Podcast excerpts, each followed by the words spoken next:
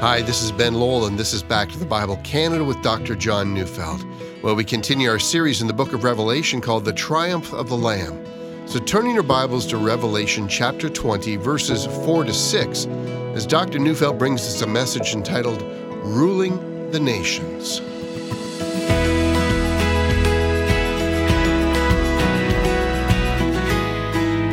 There are a number of passages in the Bible that you, my dear listener, might have heard, but never considered. Consider, for instance, what Jesus promised the church of Thyatira. It's recorded in Revelation two, twenty-six to twenty-seven. The one who conquers and who keeps my works until the end, to him I will give authority over the nations, and he will rule them with a rod of iron, as when earthen pots are broken in pieces, even as I myself have received authority from my Father. Does that sound strange to you? Believers who remain faithful to Christ will rule the nations, and on Christ's authority, they do so with a rod of iron, that is, with a strong hand, not allowing the nations to rebel anymore. Well, then exactly when and how is that supposed to occur? We know that can't happen in the new heaven and the new earth, for at that time, all the unrighteous are consigned to the lake of fire. And the nations that then exist in heaven won't need to be ruled with a rod of iron. The nations in the new heavens and the new earth come willingly to obedience.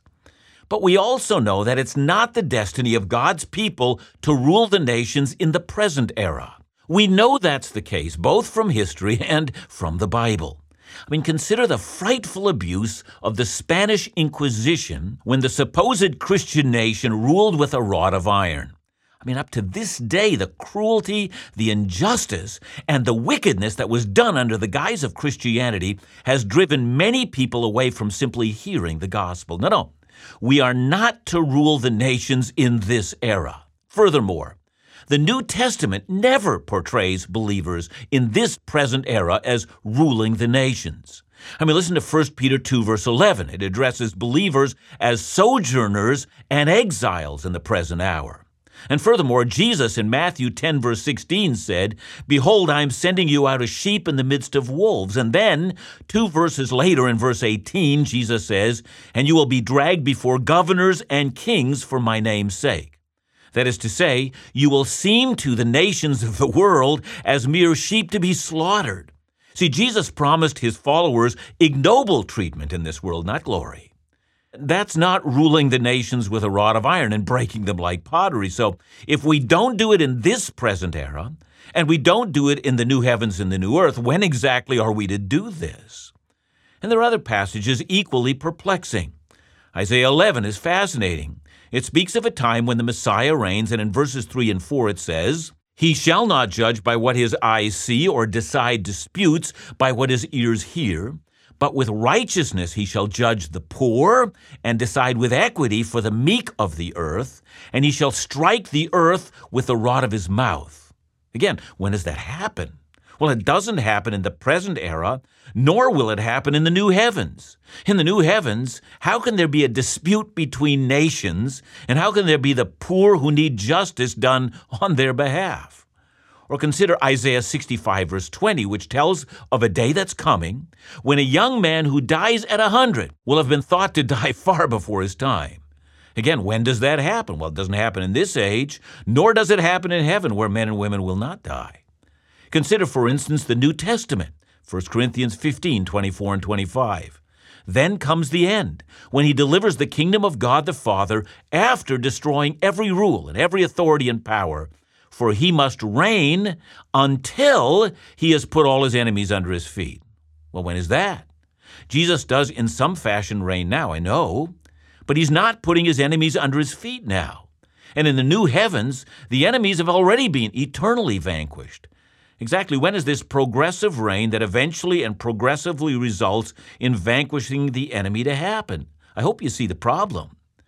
But I have already quoted Revelation two, in which the church of Thyatira was promised that they would rule the nations with a rod of iron. But that's not the only such puzzle in Revelation. Listen to chapter twelve, verse five.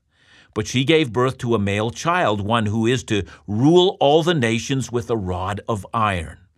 Or chapter nineteen, verse fifteen, the line's repeated again. He will rule them with a rod of iron.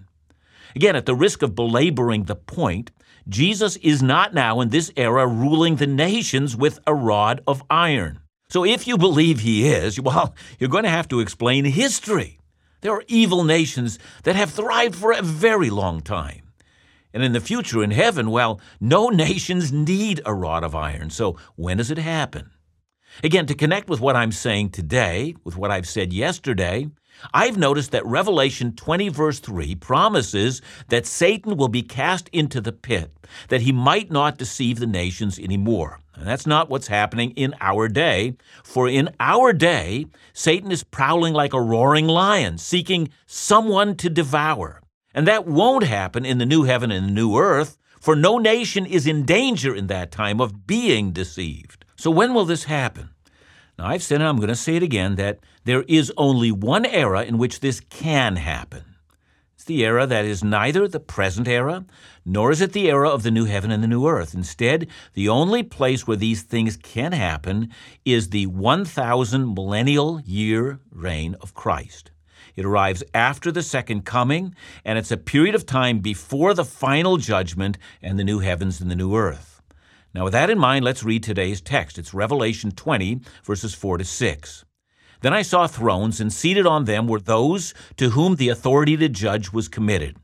Also I saw the souls of those who had been beheaded for the testimony of Jesus and for the word of God, and those who had not worshipped the beast or its image and had not received its mark on their foreheads or their hands.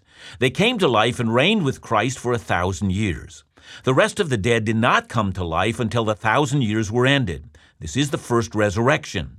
Blessed and holy is the one who shares in the first resurrection.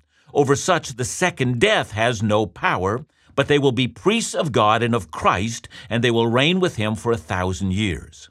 Now, this passage is rich in meaning. So first, allow me to go ahead all the way to verse six, and notice that phrase, the first resurrection. Now, even while the phrase the second resurrection is not used in the book of Revelation, it is referred to. It's found in verse twelve of the same chapter, which says, Then I saw the dead, great and small, standing before the throne. See, that resurrection, the second one, is the resurrection of all those who face the judgment that leads to the lake of fire. And so we have to assume that the resurrection of believers and the resurrection of unbelievers are two events separated by time. Now then, Jesus does hint at it in John five, twenty-eight to twenty-nine. He said, Do not marvel at this, for an hour is coming when all who are in the tombs will hear his voice and come out, those who have done good to the resurrection of life, and those who have done evil to the resurrection of judgment. And so the resurrection of life is the first resurrection. The resurrection of judgment, well, it has to be the second resurrection. Now, for those of you who still don't understand and are still confused, please know that when we die, our bodies die, but our spirits continue to live. Believers who die now are in a place of rest, are in the presence of God. Unbelievers who die now are assigned to Hades. But both groups await a resurrection, that is, the resurrection of the body. That event happens after Jesus returns. And so with that as a background, let's go back to the first part of Revelation twenty, verse four. Then I saw thrones, and seated on them were those to whom the authority to judge was committed. Now, there we have it. The first resurrection has happened.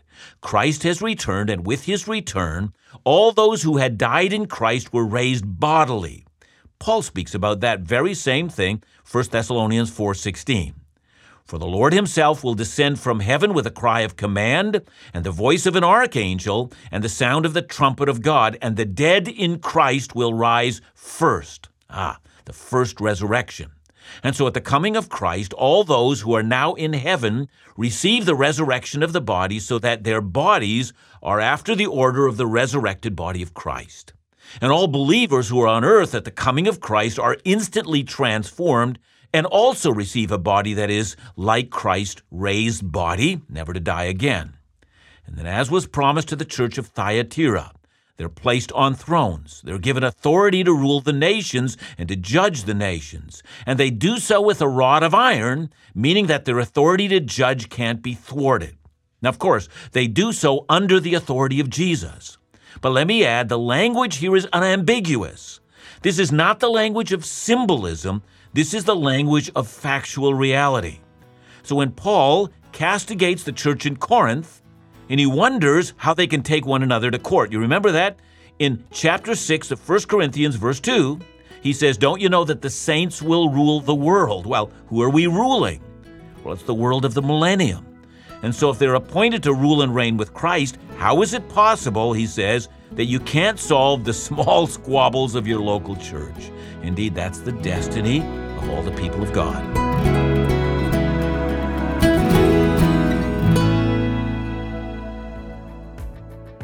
Truth in Life magazine is our free bi-monthly ministry magazine. Each issue offers unique Bible teaching articles from Doctor John Neufeld, words of encouragement from Phil Callaway, and a host of other engaging and thoughtful articles from guest authors and pastors designed to challenge and instruct you in God's Word. Along with Bible teaching and engagement articles, Truth in Life magazine includes Doctor Neufeld's Read Through the Bible in a Year guide, updates and news on all Back to the Bible ministry events and activities, and information on all of our free Bible resources, like Truth in Life magazine. If you'd like information on receiving the magazine or any of the resources of Back to the Bible Canada, call us at one eight hundred, six six three, two four two five or visit back to the bible dot c a.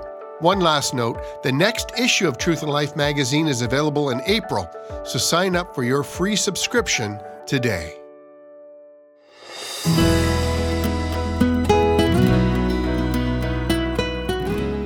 We move now to the next part of verse four. John has said that at the coming of Jesus, the saints are resurrected and set on thrones. And then he finds it necessary to speak of one distinct group of saints.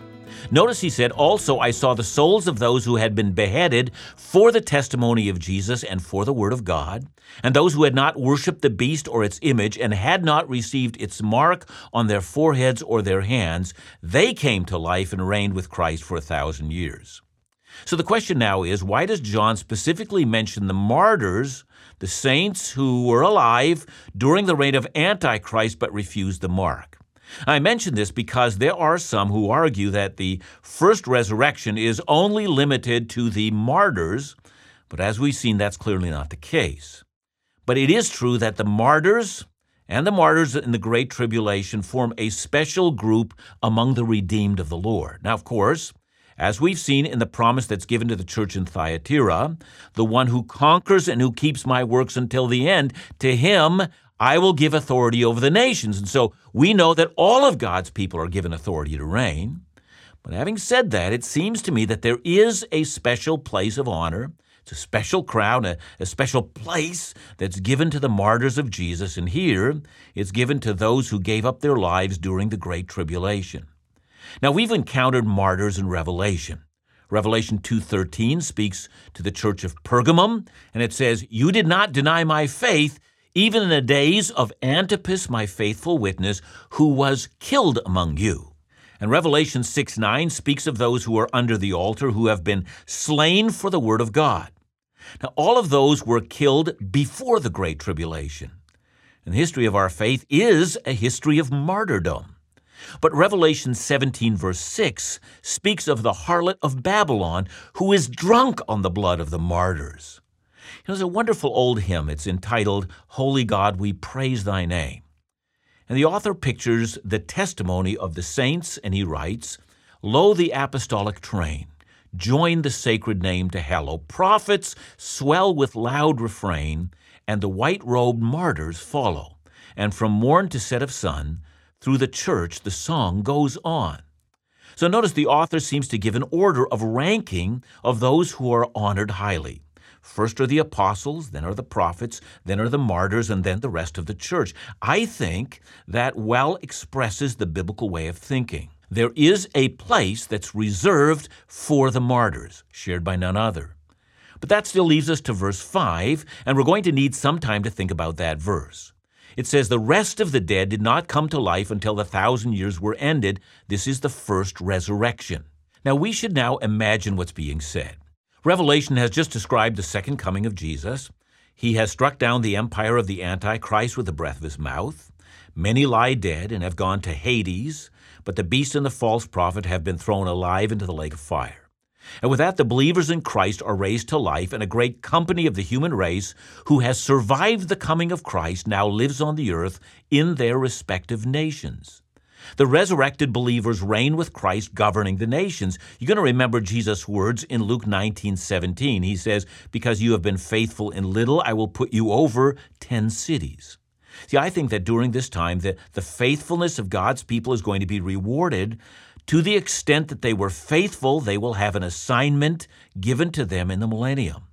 Now, having said that, I can almost hear some wondering, are you really saying that glorified believers are going to be living on the earth together with sinners during the millennium? Yeah, that's exactly what I'm saying. And furthermore, that shouldn't strike us as overly strange. See, we know, for instance, that when Jesus was raised from the dead, he had a resurrection body, and for forty days he was with his followers, even eating with them.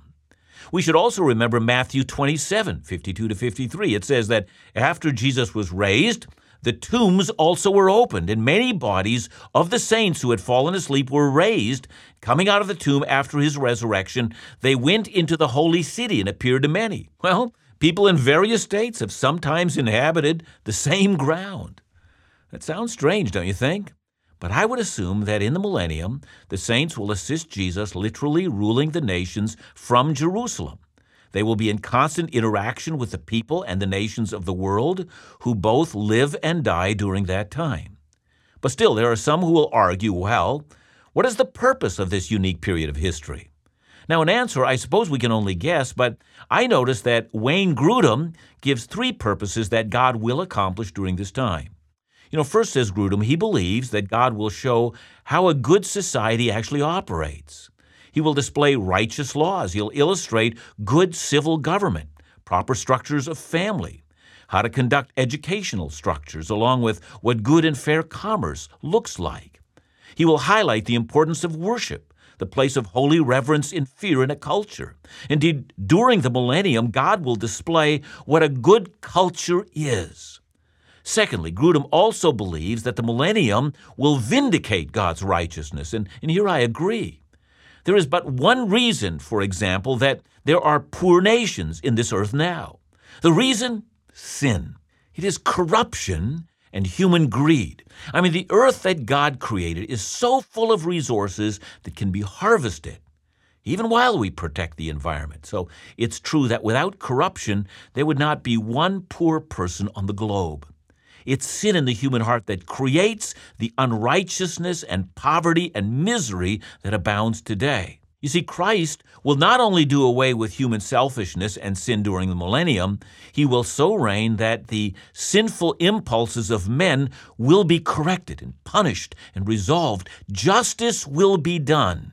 Now, third, Grudem also believes that the Bible seems to indicate that God gradually unfolds his purposes over time. See, all we need to do is think about that. You know, after the human race fell, we, we see in Genesis three fifteen, God made a promise. God promised that he would strike the serpent and crush him through the man he had chosen. In the end, the effects of sin would be turned back. And so from one reading, we might think that those events should happen very suddenly and soon.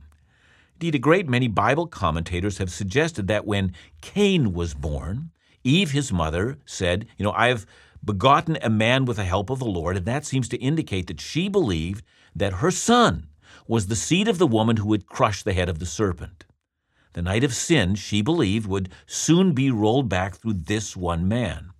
But of course, it didn't happen. Indeed, Cain, rather than being the world's savior, became the world's first murderer. And finally, after so much evil, the flood came, and then God raised up a man, Abraham, through whom he would bless the whole earth. But Abraham was not the Messiah either. And his offspring, although they were given the destiny to be a light to the nations, eventually failed. Jerusalem was sacked. The Babylonians dragged the people of Israel into bondage. Only a ragtag group of survivors ever came back to reclaim the promised land. But finally, in the fullness of time, the Messiah did enter the world. And when his followers asked him if this was the time that he would restore the kingdom to Israel and, and establish his universal reign, well, you remember what he told them. He said, it was not for you to know the seasons and times that the Father had set by his own authority. And then the Messiah died on a cross for the sins of the world. He was raised from the dead. He ascended into heaven. He established his church. He gave the charge to preach the gospel to the whole world. But he promises he will come again. And when he comes again, he doesn't immediately establish the new heavens and the new earth, but he rules the nations with a rod of iron for a thousand years. Nothing about all of this should astonish us, for it has always been God's plan to slowly, step by step, bring about the new heavens and the new earth. And even so, even while the millennium is surprising to some believers, because some, I guess, have never even heard of it, and nor have they made sense out of the many Bible passages that both hint at it and then describe it overtly, so they think it can't be. But that's exactly what the Bible teaches. Now to verse six. It says, "Blessed and holy is the one who shares in the first resurrection. Over such, the second death has no power, but they will be priests of God and of Christ, and they will reign with him for a thousand years." Now, this reference to the second death is a reference to the final judgment and the casting of the unjust into the lake of fire. The ones who share in the first resurrection need not fear the final judgment of God. Instead, we have a great future before us. We will not only assist Christ in ruling the nations with a rod of iron, but we will be invited to the new heaven and the new earth. Blessed and holy are those who belong to Jesus.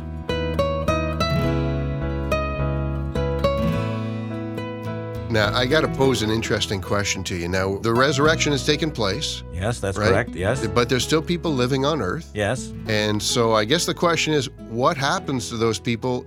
Do they die? And if they die, what happens to their bodies? What's going on here, John? Yeah, that's one of the reasons why people struggle with this idea of a millennium. But, you know, that's exactly what the Bible seems to be describing. So again, I mean, to reiterate, I mean, when Jesus was raised, he had a resurrection body, yet his disciples did not. So those two things can coexist. So what happens? Let's say, you know, somebody lives a very long life, as Isaiah says, you know, if they live to be one hundred and die then, they'll be considered a mere youth. So um, so what happens when someone does die during the millennium? I mean, if they love Christ and have been born again, I mean, do they immediately receive a resurrection body? The answer is, I have no idea. Uh, the Bible doesn't actually explain that, so I guess we're just going to have to say that some of those things are going to remain a mystery to us. Thanks so much, John, and remember to join us here again next week on Back to the Bible Canada, where we teach the Bible.